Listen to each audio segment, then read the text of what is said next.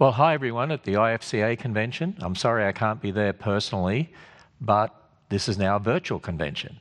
I'm Ken Ham, CEO of Answers in Genesis, the Creation Museum, and the Ark Encounter, and I've recorded a special presentation for your conference, and it's entitled Genesis and the State of the Culture. I pray that this will be impactful to you. Well, good afternoon, everyone. And it is afternoon. We're here in Northern Kentucky. I'm at the Creation Museum. And here at the Creation Museum, I wanted to actually show you uh, some of the updates that we've done. Of course, those that have been here will have seen some of these aspects of it. It's a whole walk through the Bible. But we also have an entire new section now. And when you come into the Creation Museum, as you begin, uh, you walk through about a third of the museum that has been totally upgraded all brand new exhibits, absolutely spectacular. It's really taken the museum to a whole new level.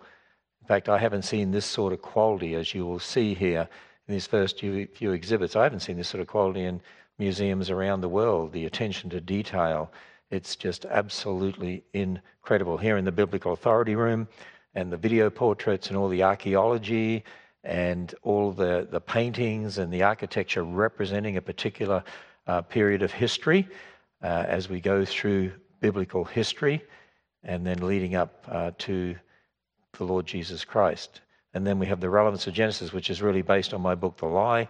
That's sort of what I'm speaking on here today. And this is actually portrayed in an exhibit now at the Creation Museum with an artist has reclaimed this old industrial building. That's really what it's meant to portray. And you see it looks like an old industrial building that an artist who lives in that loft there has reclaimed and the artist is reclaiming the foundation of this old building. And that's a picture that we need to reclaim the foundation of God's word uh, beginning in Genesis. So these are really spectacular, and the gospel is presented, presented very, very clearly there.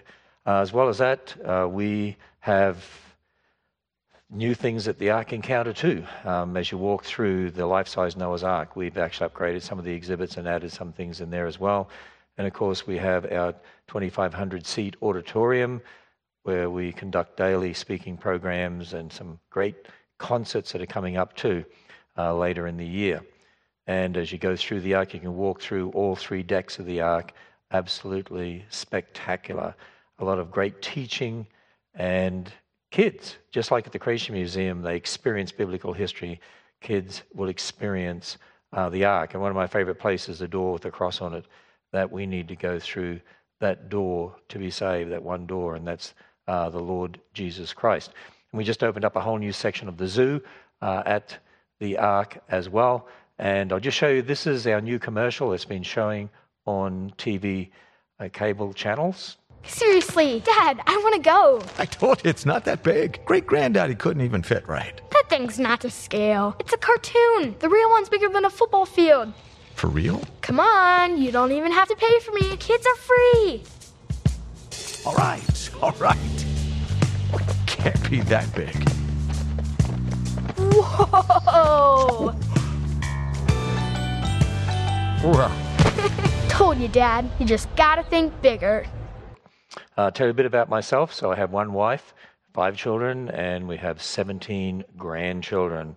And it's a thrill to see our kids raising up the next generation to stand on the authority of the Word of God. But what I want to do today is to look at two particular verses of Scripture. And this really sums up the ministry of answers in Genesis, what we do at the Ark Encounter, what we do at the Creation Museum. 1 Peter 3.15, always be prepared to make a defense or answer. And the word answer or defense comes from the Greek word apologia, from which we get our word apologetic. So we're an apologetics organization.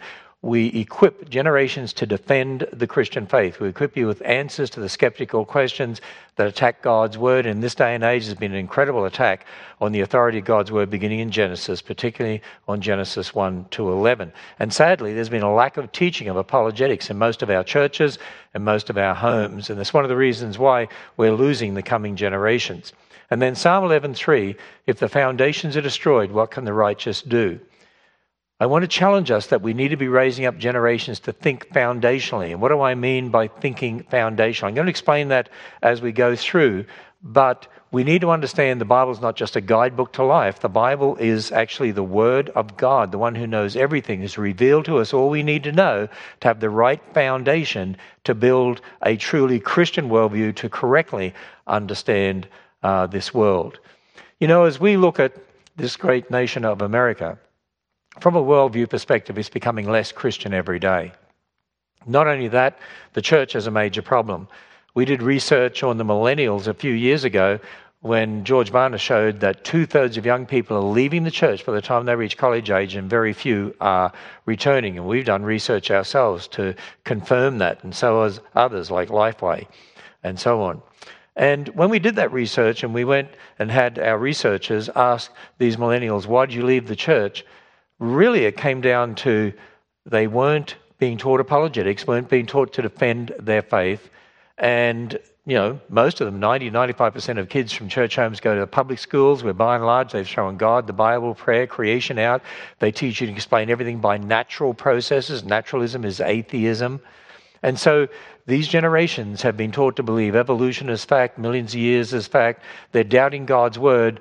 And many of our churches, many of our church leaders and Christian academics have said, well, you can believe in evolution millions of years. Don't worry about Genesis. Just trust in Jesus.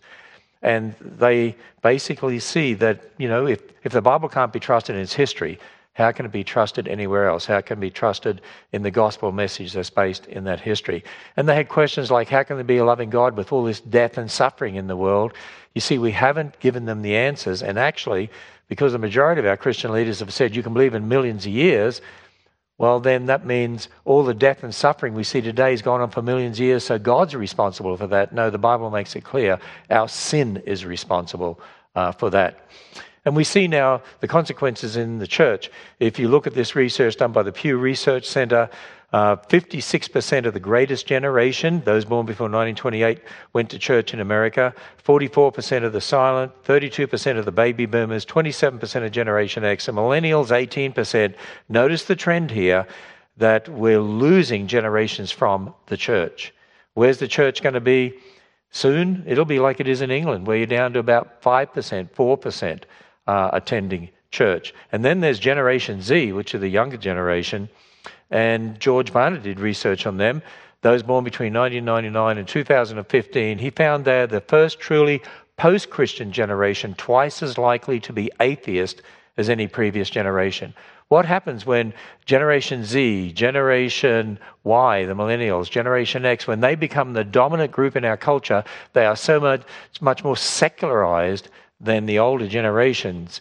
And we're going to see a catastrophic change. We've already seen a catastrophic change. But even uh, more catastrophic change is coming unless we can reach those generations that we've lost from the church that have been indoctrinated through the public education system and media, so secularized that now they're very anti Christian. And we see this happening all across the Western world. Whereas once in the Western world, even if people weren't Christians, the majority of people believed abortion was killing a human being, it was wrong, or that marriage was a man and a woman, that there are only two genders, male and female. But what we're seeing now is moral relativism permeating the Western world. Gay marriage, marriage in quotes, uh, euthanasia, abortion, pedophilia, gender issues, racism, they're permeating the Western world. In fact, one way of describing it, I believe, is using this verse of Scripture, Judges 21 25. In those days, there was no king in Israel. Everyone did what is right in his own eyes. When people say to me, What really has happened in our culture it's very easy. If you take generations and tell them there is no absolute authority, the Bible's not true, this is what's happened in the, in the majority of instances in our public education system. Throw God out, the Bible out, prayer out. Most of our kids from church homes go to that system. They're told the Bible is not true, it's just a book of mythology. And they're told it's man who determines truth and man is the measure of all things. Everything's explained by natural processes then ultimately anything goes. You decide right and wrong for yourself. And that's what's happened. We have a culture that by and large is throwing God out, throwing God's word out. And now we have generations who believe they decide truth, in quotes, for themselves, and therefore anything goes. And, you know, for Christians who, who understand how important it is to raise up godly generations, think about the fact that we have our children today in this culture that has like a tornado of moral relativism that's ripping around uh, this culture. And the tornado of moral relativism is unfortunately uh, taking with it um, many in the younger generations. How can we how can we stop our children being tossed to and fro by the waves and carried about by every wind of doctrine and by human cunning, by craftiness and deceitful schemes? I mean, do we know how to respond? How do you respond to, to these issues like abortion and euthanasia and gay marriage, the LGBT movement? How do, how do we teach our children to respond to them? How, how do our children know what to believe, why they believe what they do, and how they're to deal with these issues around us? Well, first of all, we have to understand what happened.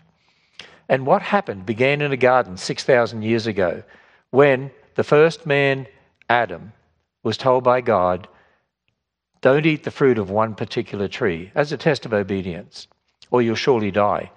And what happened? Well, we know what happened. You see, obey God's word, God was telling Adam. But then, well, the Bible makes it uh, clear that the devil came to Eve and the devil came to Eve and, uh, and said, Did God really say, You will be like God? In other words, the devil said to Eve, You don't have to believe God's word. You can be like God. You decide truth for yourself. You be your own God. And by the way, because Adam succumbed and sinned, and we're all sinners, our sin nature is such that we want to be our own God we want to decide truth for ourselves. We, we are prone to doubt the Word of God. And for those of us who are Christians, we've got to guard against that because that's our, our very sin nature. And so, what happened back there 6,000 years ago was that a battle began between two religions, between two foundations, a battle between God's Word and man's Word.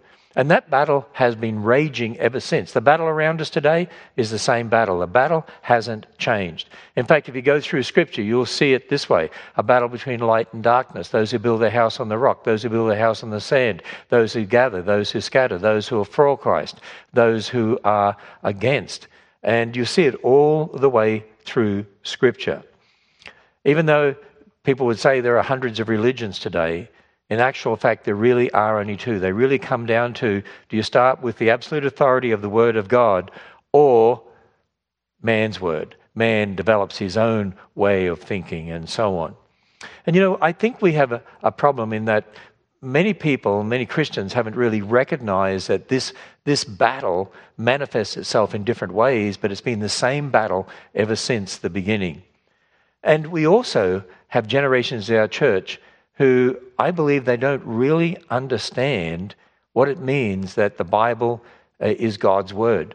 You see, for many people, I think they have this idea that the Bible's over here because a lot of what I see is taught in, in many churches, uh, you know, spiritual and moral things and relationships. The Bible's sort of here. Then you've got all these other issues over here creation, evolution, and abortion, and so on. And we talk about, well, what should we, how should we respond to them? You, you know what this is? If this really is the Word of God who knows everything there is to know about everything, God who is infinite knowledge and wisdom, and Christ hid all the uh, uh, treasures of wisdom and knowledge. If this is a revelation from God, and that's what it claims to be, and it's the infallible, inerrant Word of God, all Scripture is inspired by God, God breathed, then what's revealed in here is the foundation for the way we think. In other words, it's not just a guidebook out here that you add to your thinking, it has to be the foundation for our worldview in every area. And so you see, when you start with God's Word, we have to also understand that Genesis 1 to 11 is actually the foundation for the rest of Scripture, which is the foundation for our Christian worldview. And so, if we want to raise up godly generations, we have to make sure they have the foundation of God's Word, that they understand that Genesis 1 to 11 is the foundation of the rest of the Bible, which it is, and I'll show you that as we go through here today with a few examples. And then that's foundational to our entire Christian world view. You cannot deal with any of these issues, whether it's abortion or racism or whatever it is. These are all symptoms of having the wrong foundation and the wrong worldview. Unless we have the right foundation and the right worldview, you're not going to be able to deal with those issues or know how to respond to them. Let me explain it another way. How do you build a house? You can't start with the roof and then the walls and then the foundation. It's not going to work. You've got to start with the right foundation and then build the walls and then build the roof. You see, if you don't have the right foundation, you don't build it the right way, the house is not going to stand. When it comes to understanding God's Word, this is the foundation for our entire Christian worldview. If you don't start with God's Word, there is only one other foundation, and it is man's Word, which build a secular worldview. You see, that's one of the things that really concerns me. I, I can tell that people don't understand this when you go to Christian schools and find out they use all secular textbooks. They think that you can somehow Christianize a secular philosophy. If the foundation's wrong, you can't Christianize a, a, secular philosophy. Uh, it's either Christian or it's secular. You see, what many of us try to do, and I think uh, what has happened a lot, and it's happened in a lot of our Christian schools, even home schools, uh, happens in our Sunday schools, happens in our churches, happens in our homes. The majority of our kids go to the public education system where they're throwing God, Bible, prayer out and they teach them naturalism, atheism, basically. And what they come along to our Sunday schools and our churches, and then they're even in our in our um, uh, Christian schools, and then we try to put the Christian worldview, the Christian doctrines, and so on on these generations that have the wrong foundation. And sadly, in, uh, in, in, even uh, a, a, lot of the, not all, of course, but a lot of the Christian school movement, some of the homeschool movement as well, we're letting them have that foundation and just basically Christianizing secular material. But if you try to do that, here's what happens the Christian worldview collapses, and then those generations will build a worldview consistent with the foundation you have let them have, which is the foundation of man's word. And thus, we're even seeing that many of the young people coming through our churches and Sunday schools and from our Christian schools and even some of the homeschool movement are very secularized in their thinking because we didn't teach them foundationally, starting with God's word, to teach them a truly Christian worldview. And you know, at the Ark and the Creation Museum, uh, we actually are teaching people to begin with God's word to build a truly Christian worldview and teach them how to defend the Christian faith and how to respond to all these issues. And we do it by teaching apologetics and by teaching them to think foundationally. And so, what I wanted to do was to use what we do here at the Creation Museum to give you some practical examples in regard to teaching apologetics and to teaching uh, generations to think foundationally. At the Creation Museum, we actually walk you through Genesis to Revelation. We call it the seven C's of history creation, corruption, catastrophe, confusion. Those first four C's, that is really Genesis 1 to 11. Do you realize Genesis 1 to 11 is the geological, biological, astronomical, anthropological history that's foundational to the rest of the Bible, all of our doctrines, our Christian worldview, the gospel, everything. Think about it. The next three C's we go through here at the Creation Museum Christ cross consummation, the message of the gospel is founded in that history. And we need to understand something. If you want to deal with all these issues today, whether it's racism and evolution and millions of years and abortion and LGBT and the gender issues and all the rest of it, we need to have the right history from Genesis 1 to 11 to enable us to have the right foundation, to have the right worldview to understand gender, to understand who, who humans are, so that we can deal with the abortion issue, to understand the doctrine of marriage that comes from Genesis, and so it goes on. If we don't raise up generations with that foundational history to be the foundation of their worldview, then they will not be able to deal with all those issues out there. That's why I think for many Christians, it's how do we deal with the abortion issue, the racism issue? How do we deal with all these issues? Because they're all symptoms of a wrong worldview with a wrong foundation. And we need to raise up generations that have the right foundation so they know, ah, oh, now I know what to believe. There's only one race. We all go back to Adam and Eve. Ah, oh, now I understand. Uh, we're all sinners because Adam rebelled against God. That's why we died. Death came into the world because of sin. Ah, now I understand. Because there was a global flood, that's why you find fossils all over the world.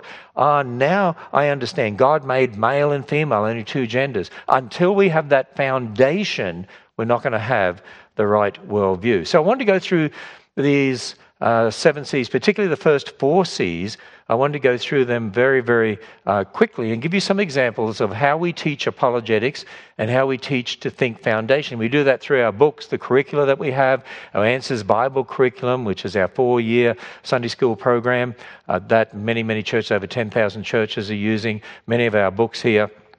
So let's go through that very quickly. So, creation. Okay, the first C. Is there any evidence that God created? Well, we could cover a lot of topics, but I want to cover one in particular very quickly. DNA, that molecule of heredity that builds our chromosomes, has all the information that builds a human or a dog or a cat, an incredible amount of information. It's like a whole library of a thousand books and so on, with all these engineering diagrams and instructions on how to build a particular kind of creature. Well, there's been a lot of research done on DNA, and what we found out that is this DNA is not just chemistry. DNA is like books of information, and DNA is the information to make a code to read the information. You know, you can't read uh, my Bible in English if you only understand another language. And you wouldn't understand me saying that anyway right now because I'm speaking in English. But if my Bible was in Russian, I couldn't understand it. And so DNA has a code system and an information system. You know what we found from science? Information only comes from information and from an intelligence, ultimately. Codes only come from an intelligence.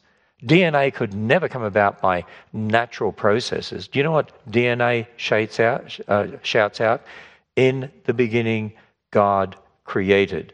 God created all things. And do you know what it means that God created all things? What it means uh, is this Behold, to the Lord your God belong heaven and the heaven of heavens, the earth with all that is in them. What it means is that God owns everything. God created everything. God owns everything. Think of an application there you could teach your children. God owns everything. God owns us because He created us. He created Adam. We all come from Adam.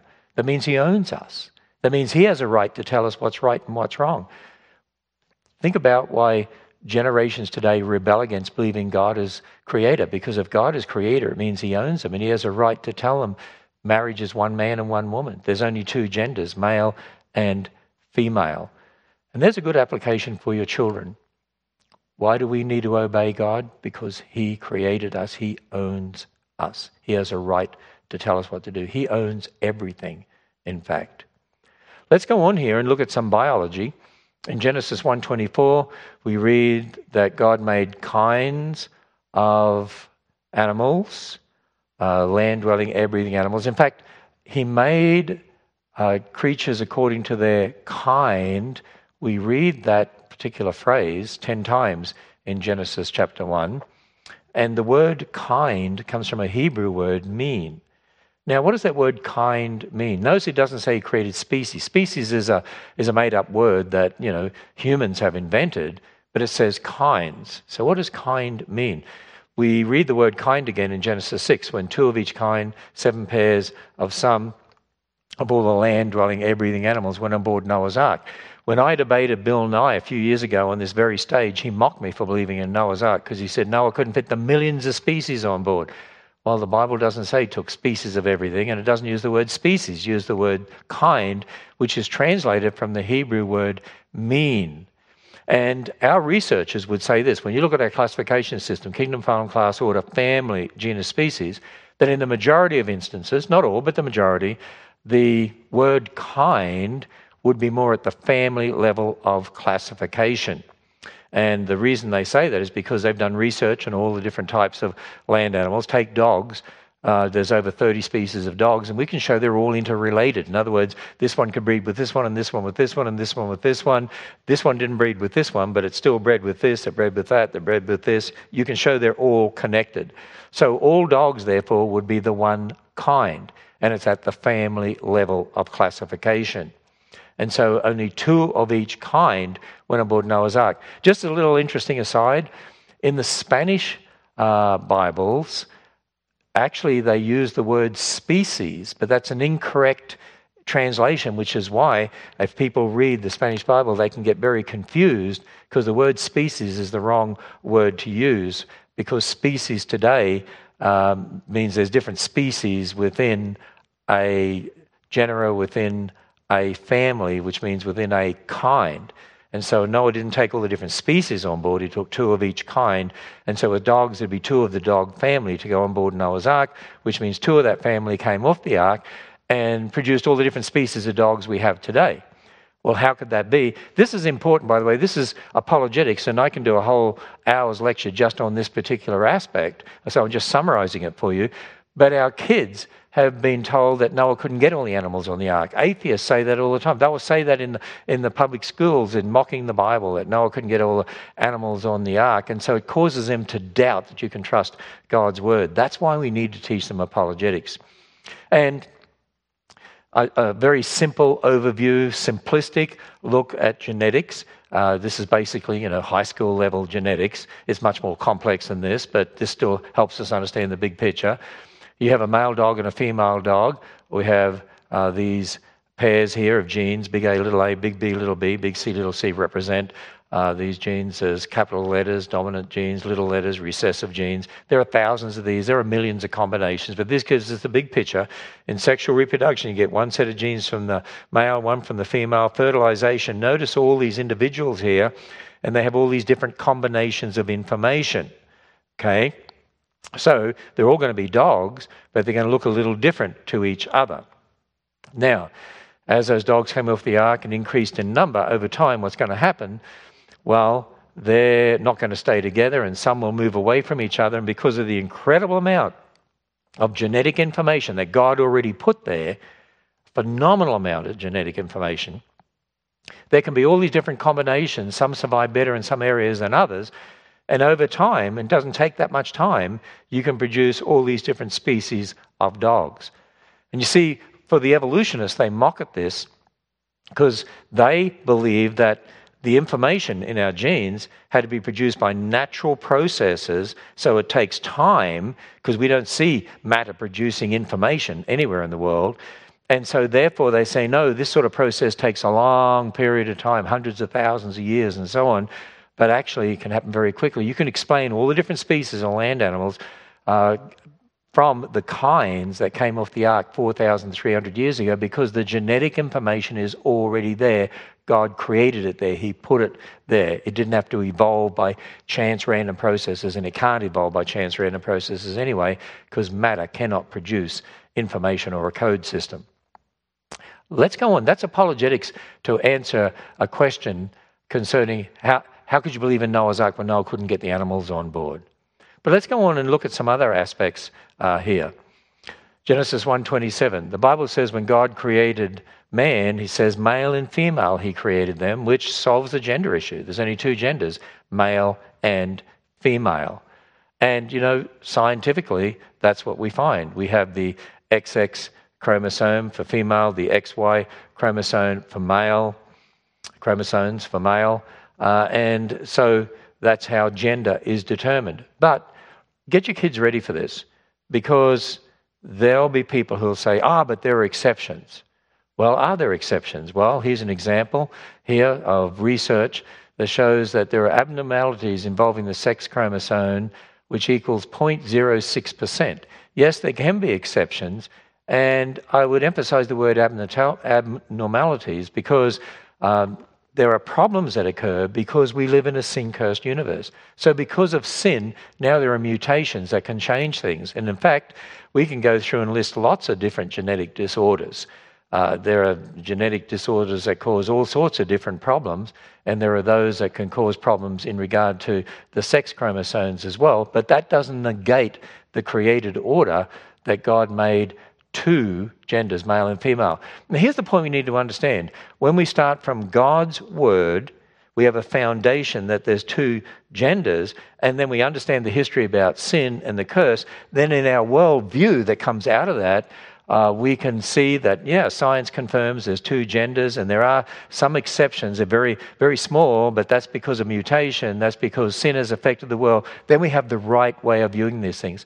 Understand, if there are people who have the foundation, no, there's no God, and man just evolved by chance, random processes, they're going to have a whole different worldview to you. Unless they have the right foundation, they're not going to have the right worldview. And even though they might see, oh, yeah, primarily we have, you know, male and female, but because of the exceptions, it means it doesn't have to be in any way. We can change our gender if we want to using operations or chemicals, uh, drugs, whatever. Because if they don't have the foundation, there's an absolute authority who made male and female, then for them, anything goes. And so we need uh, to understand that. So, let's go on here. The Bible also says God created man in his own image. In the image of God created he him. Do you realize that that actually helps us to understand the abortion issue correctly? See, think about this. With human beings, male and female. You get one set of DNA from the male, one from the female. Fertilization, there's a fertilized egg. Now, all the information that builds you as a human being is present. It's unique. It's different to the mother, different to the father. As that egg then develops and the cells divide, no new information is ever added. You are 100% you, the unique combination of information from your mother and your father, right at fertilization. Think about that in regard to people who say a woman has to do, has a right to do with her body whatever she wants to. Well, a fertilized egg is not her body. It's DNA from the male, it's DNA from the female. It is a unique individual, a, a unique combination different to the mother's uh, DNA. And not only that, the body looks on it as a foreign object to reject. If you have a kidney transplant, you have to take anti rejection drugs so that uh, your body won't reject your kidney because it sees it as foreign tissue.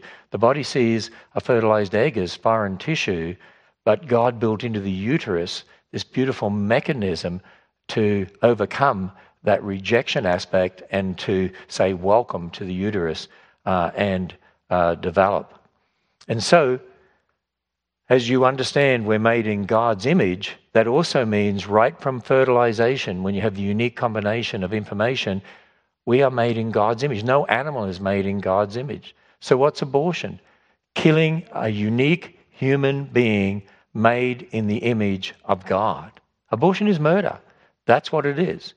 Now, if you start from the foundation, oh, there's no God, we all evolve by chance random processes. We're not made in God's image. We're just an animal. So abortion is just an animal that you're getting rid of. See, you have a whole different worldview. Understand, we can't just go out and take our Christian worldview that comes from the Bible and then try to impose that on generations that have the wrong foundation. They're going to reject it. And that's one of the reasons why, and don't get me wrong when I say this, but you can't just go out and use arguments like, oh, um, but you know, uh, fertilize, a fertilized egg, it's human, and so on. That is true, right? And looking at the development of a human being in a mother's womb uh, using ultrasound has caused many people to realize that that would be killing a human being. But ultimately, the reason that abortion is wrong is because there's a God who created us, who made us in the image of God, and murder is wrong because God is the absolute authority.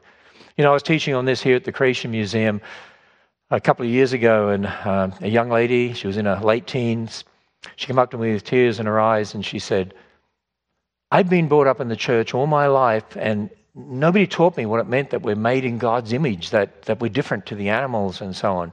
And nobody taught me about DNA and that unique combination of information. I never understood that. And then she looked at me and she said, What if someone like me has had an abortion? And I said, Well, you know, the Bible says if we confess our sins, He's faithful and just to forgive us our sins and cleanse us from all unrighteousness. He removes our sins as far as the east is from the west and remembers our sins no more. And she smiled and said, Thank you. I want to challenge us. Have we been raising up generations in our homes, in our churches, in our Sunday schools, to have the right foundation from God's word in Genesis about being made in God's image. Modern science can help us understand some things to a greater degree, like understanding DNA and the unique combination of information, to build the right worldview so they can deal with this tornado of moral relativism that's ripping around us. You know, abortion is one of the greatest blights, I believe, on this nation and on the whole world. In fact, since 1973, 65 million children have been murdered in their mothers' wombs in America. In America alone, it's two and a half thousand children a day are put to death in America. And you know, God's not going to stand back and do nothing. God hates the shedding of innocent blood. And I can't help but wonder whether what God is allowing to happen in this nation right now with the coronavirus is a big shot across the bow to this nation and a big warning to this nation and other nations because it's affecting them all around the world. Because basically, child sacrifice to the God of self permeates the world. It's an abomination to God. You know, the Bible goes on and says that God made man from dust. When he made the first man, he was all alone. God brought the animals to him to name, and he didn't find a helper that was suitable. I mean, he didn't look at a female chimp and say, you know, she's close enough, I could date her. He realized he was very different to the animals. And so, what did God do? God put him to sleep, and from his rib, from his side, made the first woman. And when you read in Corinthians, for instance, 1 Corinthians 11, you know what Paul says there? Woman came from the man. Actually, in the New Testament, it says the woman came from the man. She didn't come from an ape woman. Man didn't come from an ape man. The Bible says man came from dust, and because of our sin, to dust we return when we die. We don't return to an ape man when we die.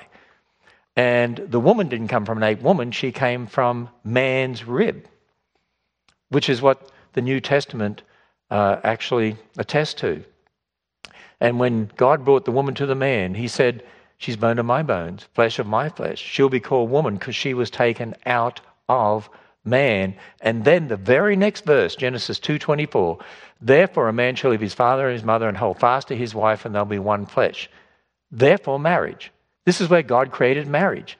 He made man from dust, put him to sleep, made a woman from his side, he made a male and a female, the first marriage, Adam and Eve, and that's the doctrine of marriage. So the Supreme Court didn't invent marriage. No, no judge invented marriage. We didn't invent marriage. Marriage is a God ordained institution, which means there's no such thing as gay marriage. They can have gay union, whatever they want to talk about, but gay marriage, no. Marriage is a God ordained institution. And think about it when they have their gay marriage, in quotes, two men, two women, why do they want two? Because two comes from the Bible. You know, Satan will pervert whatever he can of what God has done. I notice now more and more people are saying, well, why not three? Why not four? What? And then we have polyamory. Shouldn't anything go? Shouldn't we do whatever we want? You know, it's interesting. In the New Testament, in Matthew 19, also in Mark 10, it's recorded when Jesus, who's the Son of God, who's the Creator, who doesn't tell a lie, when Jesus was asked about marriage, he said, Haven't you read, in other words, the authority of the Word of God? Haven't you read, He which made them from the beginning made them male and female? He attests to the truth there in Genesis 1.27 that God made two genders and said, Therefore a man shall leave his father and mother and hold fast to his wife and become one flesh. That's Genesis 2.24. So Jesus is attesting to the historical record that we have there in Genesis 1:27 and Genesis 2:24 where he is saying Genesis 1 to 11 there the creation account is foundational to the doctrine of marriage.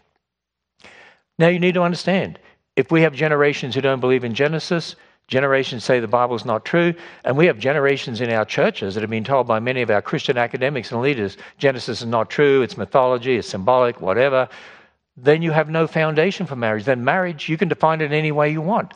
But if you have the right foundation from Genesis, marriage is one man and one woman for life. That's what the doctrine of marriage is all about. By the way, do you realize ultimately every single biblical doctrine of, mar- of theology, directly or indirectly, is founded in Genesis 1 to 11? Think about it. Sin, Genesis 1 to 11. Why do we die? Genesis 1 to 11. Why do we wear clothes? The animals don't wear clothes. God gave clothes because of sin. Genesis 1 to 11. Why is Jesus called the last Adam? Takes the place of the first Adam. Genesis 1 to 11. Marriage. Genesis 1 to 11.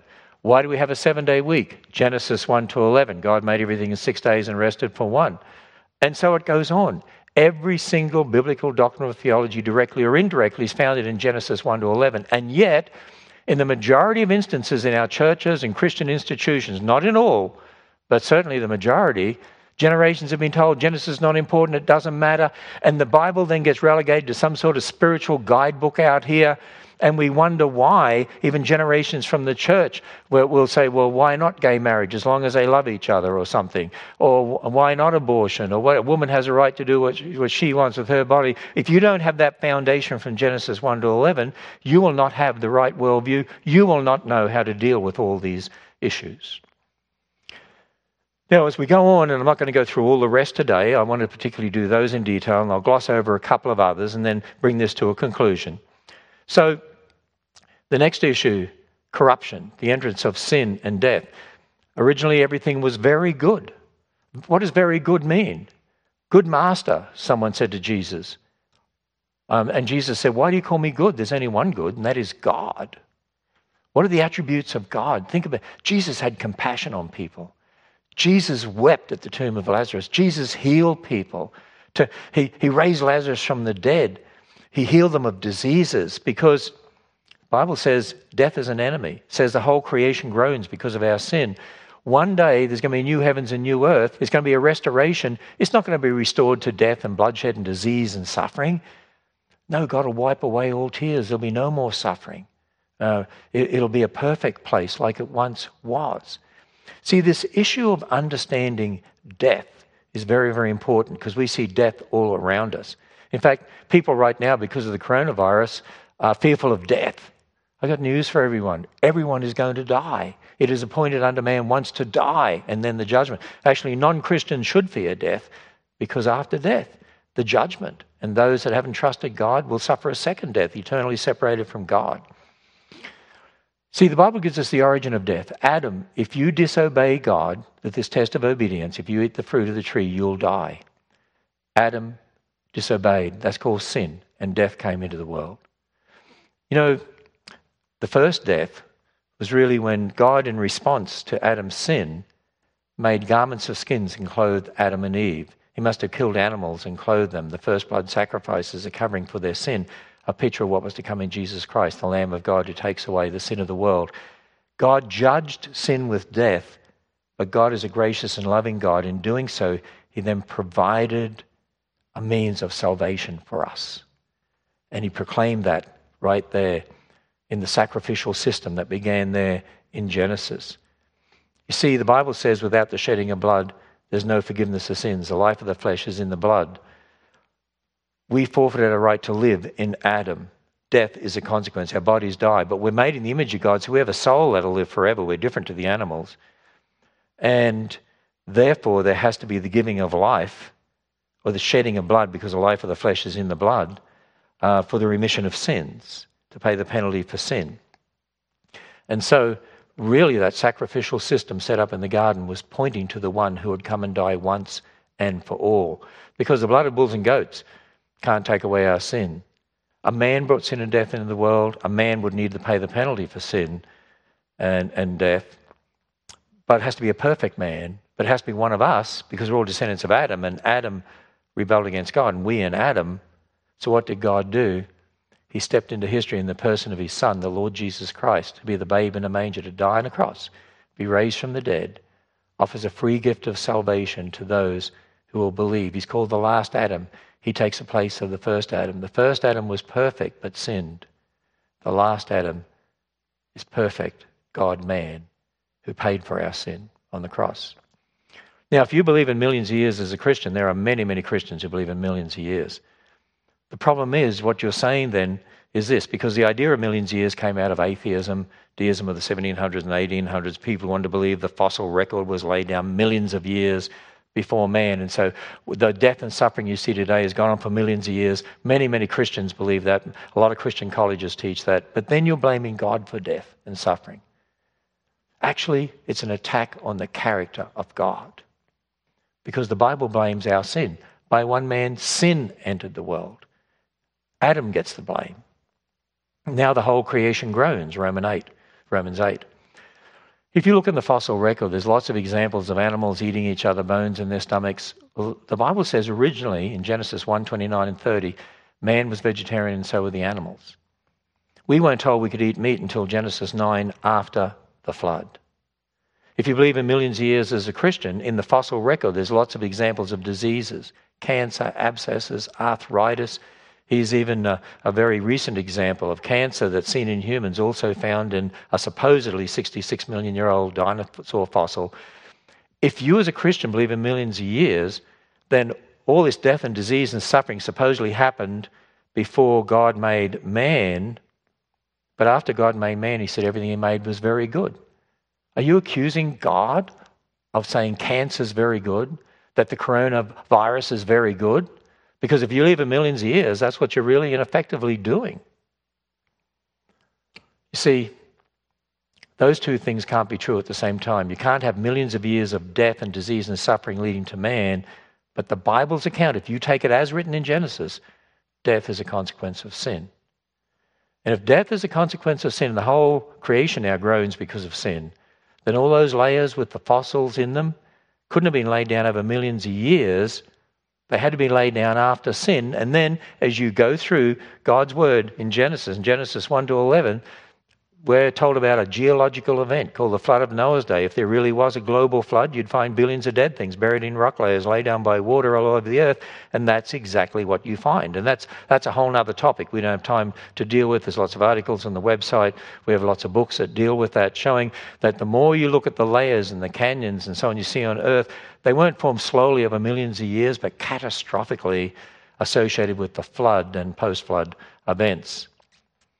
Then the Bible goes on and tells us there was a particular event, an anthropological event, if you like, after the flood. As people began to increase uh, on the earth again, we come to an event called the Tower of Babel, where people rebelled against God. They didn't do uh, as God told them to do, and so God gave them different languages. They split up, moved to different places, forming different people groups, not different races. There aren't any different races. There's only one race biologically of humans, two races spiritually, the saved and the unsaved but many people groups, many different cultures. It's interesting when the Human Genome Project mapped the human genome that uh, they came out in the year 2000 and said this from mapping human genes from people groups all over the world. They said there's only one race, the human race. Of course, there's only one race. And that's what the church should have been saying all along. If we really believe God's word, starting in Genesis, we're all descendants of only two people, Adam and Eve. I mean, 1 Corinthians 15:45 says Adam was the first man. Genesis 3:20 says Eve was the mother of all the living. So there's only one man and one woman. If you take God at his word, then we should have been dealing with racism by talking about the fact there's only one race. Science now confirms what the Bible has been saying all along. And then the other interesting aspect of this, people say to me, well, what, well, how do you get black people? How do you get white people? Actually, there are no truly black people, are no truly white people.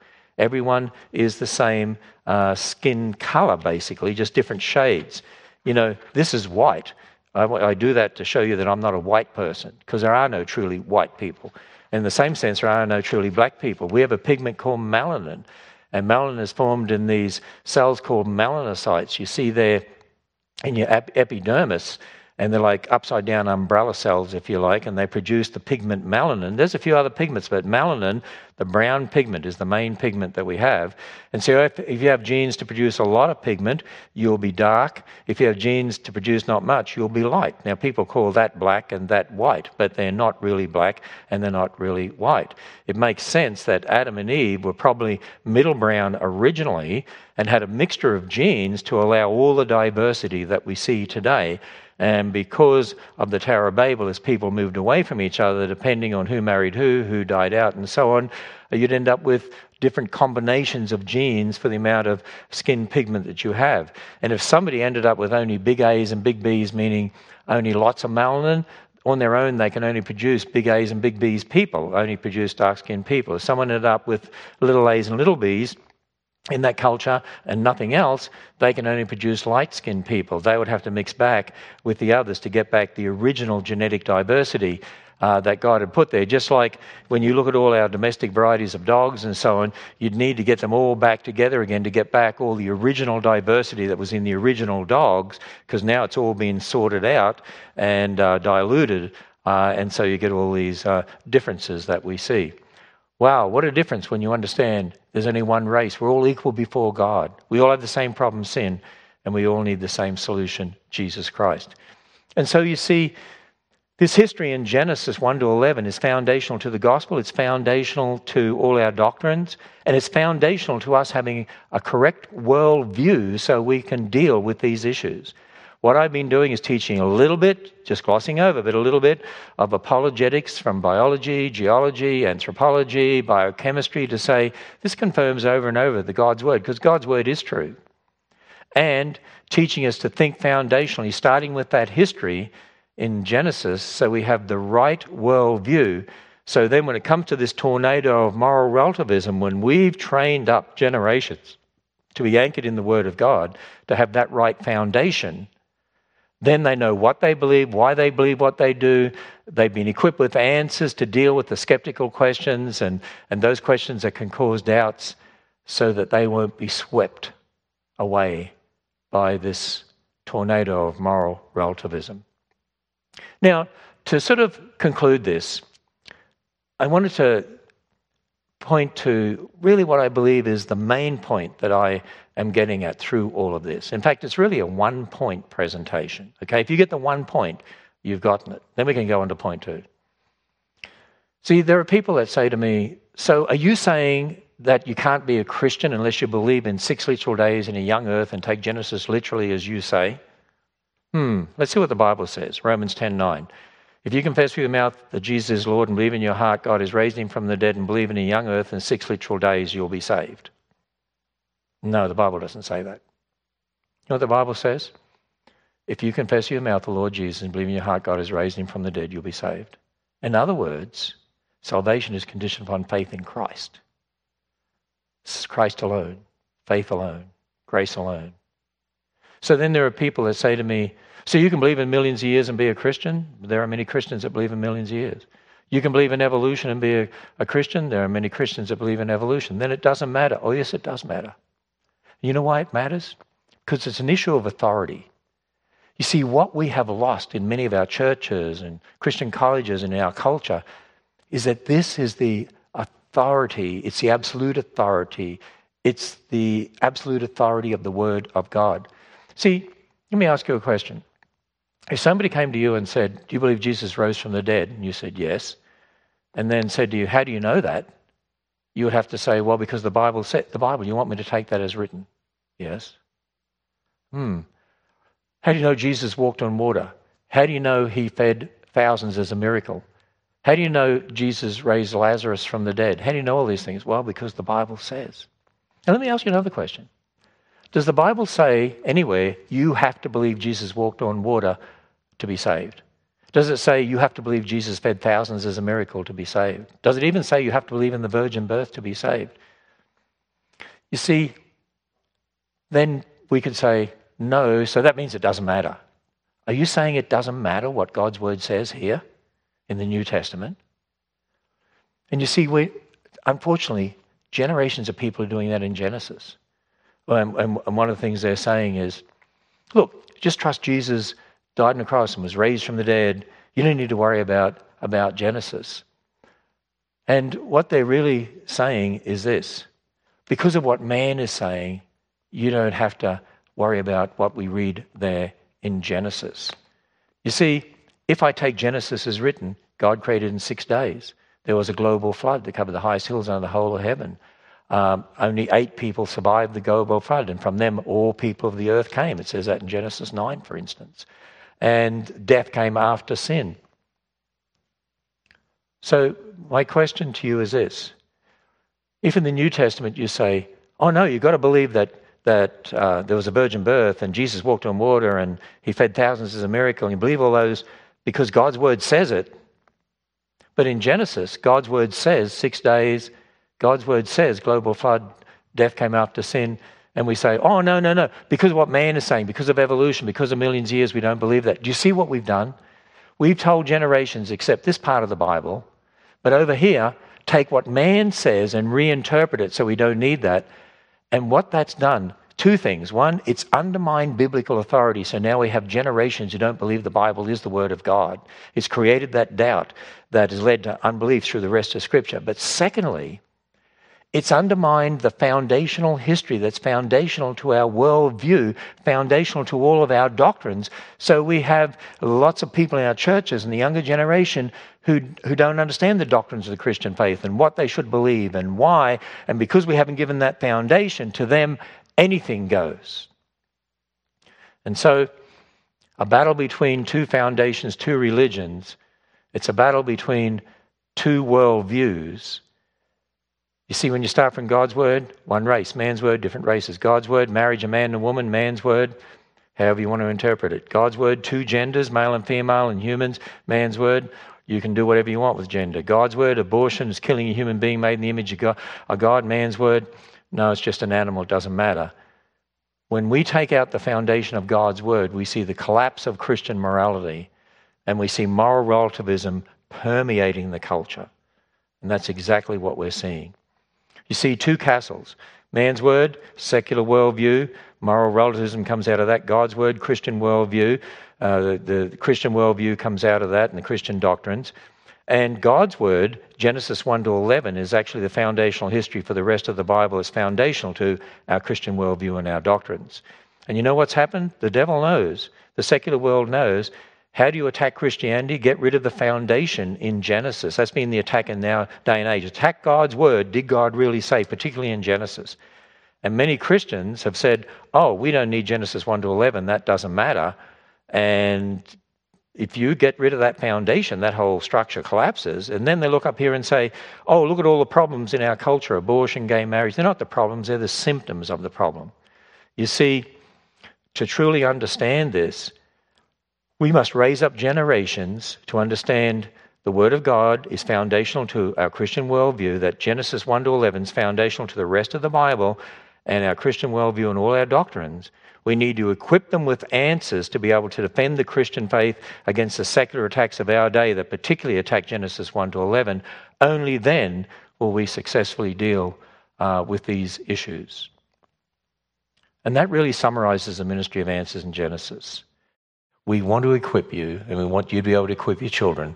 And so we have books and videos and all sorts of other curricula that deal with these topics of creation, evolution, and apologetics and the book of Genesis. And so I wanted to run through just some of the basics. In fact, I call these the core resources of our ministry. And as a special for you, because we can't be there, through the end of June, all orders of $50 or more, well, we will ship them free. So answersingenesis.org is the website, and you go to our online store there. My book, The Lie, other than the Bible, I'd call this the textbook of our ministry. The Bible is the textbook, of course, but my book, The Lie, gives the essence of what we really teach at Answers in Genesis, the Creation Museum, the Ark Encounter. Genesis is foundational to the rest of the Bible, to our Christian worldview, to all of our doctrines. Christians should never compromise the book of Genesis. It challenges Christians to stand on God's word, beginning in Genesis. If you want to develop a truly Christian worldview for yourself, for your children, we have to start with that foundational history in Genesis 1 to 11. Gospel reset hey, the culture has changed. God's word hasn't changed, the gospel hasn't changed, but the culture has, and the coming generations are much more secularized than the previous generations. We can't take the message of the gospel and God's word to them in the same way we've done it in the past. We have to understand where they're at, how they think. In fact, what I'm saying in this book is that we now have an Acts 17 culture, not an Acts 2 culture. We have a culture like the Greeks, not a culture like the Jews in Acts 2, and we need to approach them in the right way, or we're not going to reach the coming generations or this nation as we have in the past with the gospel. You know, as I've traveled around the world for the past 40 years, I know the most asked questions people are going to ask to try to undermine God's word and to cause doubt that leads to unbelief, as it has done in so many of the younger generations, and many of whom have now left the church because of that. These five books, Answers Books 1 to 4, and A Flood of Evidence, we call Answers Book 5, 160 of the most asked questions people are going to ask with detailed answers. You equip yourselves, your children, with answers to those questions, and you'll find you'll run rings around those people out there who are asking you questions or attacking the Bible because you've got the answers to those questions that they ask. And so I encourage you as a family, those seven books are the core resources of our whole ministry. Now, we also have the Foundations curriculum kit, 12 30 minute videos of mine covering a whole range of these topics with study guides to go with the videos, and we sell that at a very uh, reduced price. We also have a special for you, a COVID 19 special, our Creation Apologetics Masterclass. We have six self paced Creation Apologetics courses. Normally they're $49 each, but the whole six, $19. That's a phenomenal offer for you for these online courses you could use for your high school kids, for instance, or for yourselves as well. There's six self teaching courses. And so the fundamentals of creation apologetics, apologetics uh, to science, apologetics and the Bible, apologetics and biology, apologetics and geology, apologetics and astronomy. They are great courses. They could be part of your home schooling, actually. Glass House, it's a book my son in law and I did together, the classic arguments used for evolution that are taught in public schools and colleges refuted, all the classic arguments. One Blood, One Race, I and Dr. Charles Ware co authored this book dealing with racism and prejudice and skin color and the origin of so called races, you know, of Babel, all of that. And we have a curriculum to go with it. If you want to teach a curriculum on this to your students, you can do it with this new course that we have produced, the One Race, One Blood curriculum. We also have a book, really for the whole family, but this is for you know middle school and upwards, One Blood for kids. You can even use it with younger kids as well, but it's a very detailed book dealing with the whole issue of the origin of so-called races and skin color, covers topics like slavery and that sort of thing too. And then dinosaurs, dinosaurs for kids. This is sort of for high school age. Well, I'd say middle school and upwards. But a lot of pictures in there, but a lot of information on dinosaurs. This one's for little kids, dinosaurs for little kids. And then the answers books. Eight books here filled with questions that real kids asked us, and then we put short answers in there. You could actually use it as a devotion series for your home. It's really the answers books for kids middle school and younger. And then we have special rhyme books like this one, which leads young children to understand the gospel through a series of doors. And of course, talking about the ark door and the one door, the Lord Jesus Christ.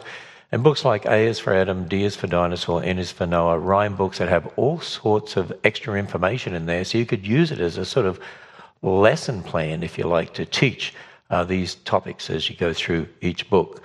Big book of history that folds out to teach kids the true history of the world, and we have a more detailed one as well. And then our Answers Bible curriculum, nothing else like it in the world. It's actually a Sunday school curriculum. It's used by over 10,000 churches. It's a four year program to study right through the Bible from Genesis to Revelation chronologically, but a lot of homeschoolers, thousands of homeschoolers, actually use it as a Bible curriculum. It emphasizes apologetics, biblical authority, it's chronological, it teaches biblical doctrine, it's evangelistic, it covers everything. I know of no other curriculum like this anywhere in the world. And then we have something really, really thrilling for you. We have just released we just launched it, Answers.tv. It's Answers in Genesis, our own streaming platform. You've heard of Netflix and Disney Plus. This is Answers.tv. And hundreds and hundreds and hundreds of videos are already on there. We're also including material from Ray Comfort from Living Waters and There'll be a lot of material on there for kids and a lot of songs from our previous VBS programs. Answers.tv has just been launched. It's web based right now, but it'll soon have various apps that you can use. But right now, it is all web based. And when you hit on start the free trial, it's a seven day free trial. It'll come up with all the information for you to fill in there. Then you go into answers.tv, you'll see lots of uh, pictures there, and they're divided up into various categories, and there are seasons, and there's hundreds and hundreds of items on there. And this summer, Answers.tv will be launching a custom mobile app to be available through Apple, Google, Roku, and so on, so that you can access them. So I encourage families to sign up for that because the cost for a year works out at just over $3 a month. Now, that's not a lot at all to have access to all of the Answers in Genesis videos, Ray Comfort from Living Water, videos, movies, and we'll be putting up a lot of other material there as well. So, plus some great music from Steve Hess and Southern Salvation and our own Buddy Davis and uh, other musicians as well. So, it's going to be a phenomenal opportunity for you. And I pray the richest blessing on all of you who've participated in this conference.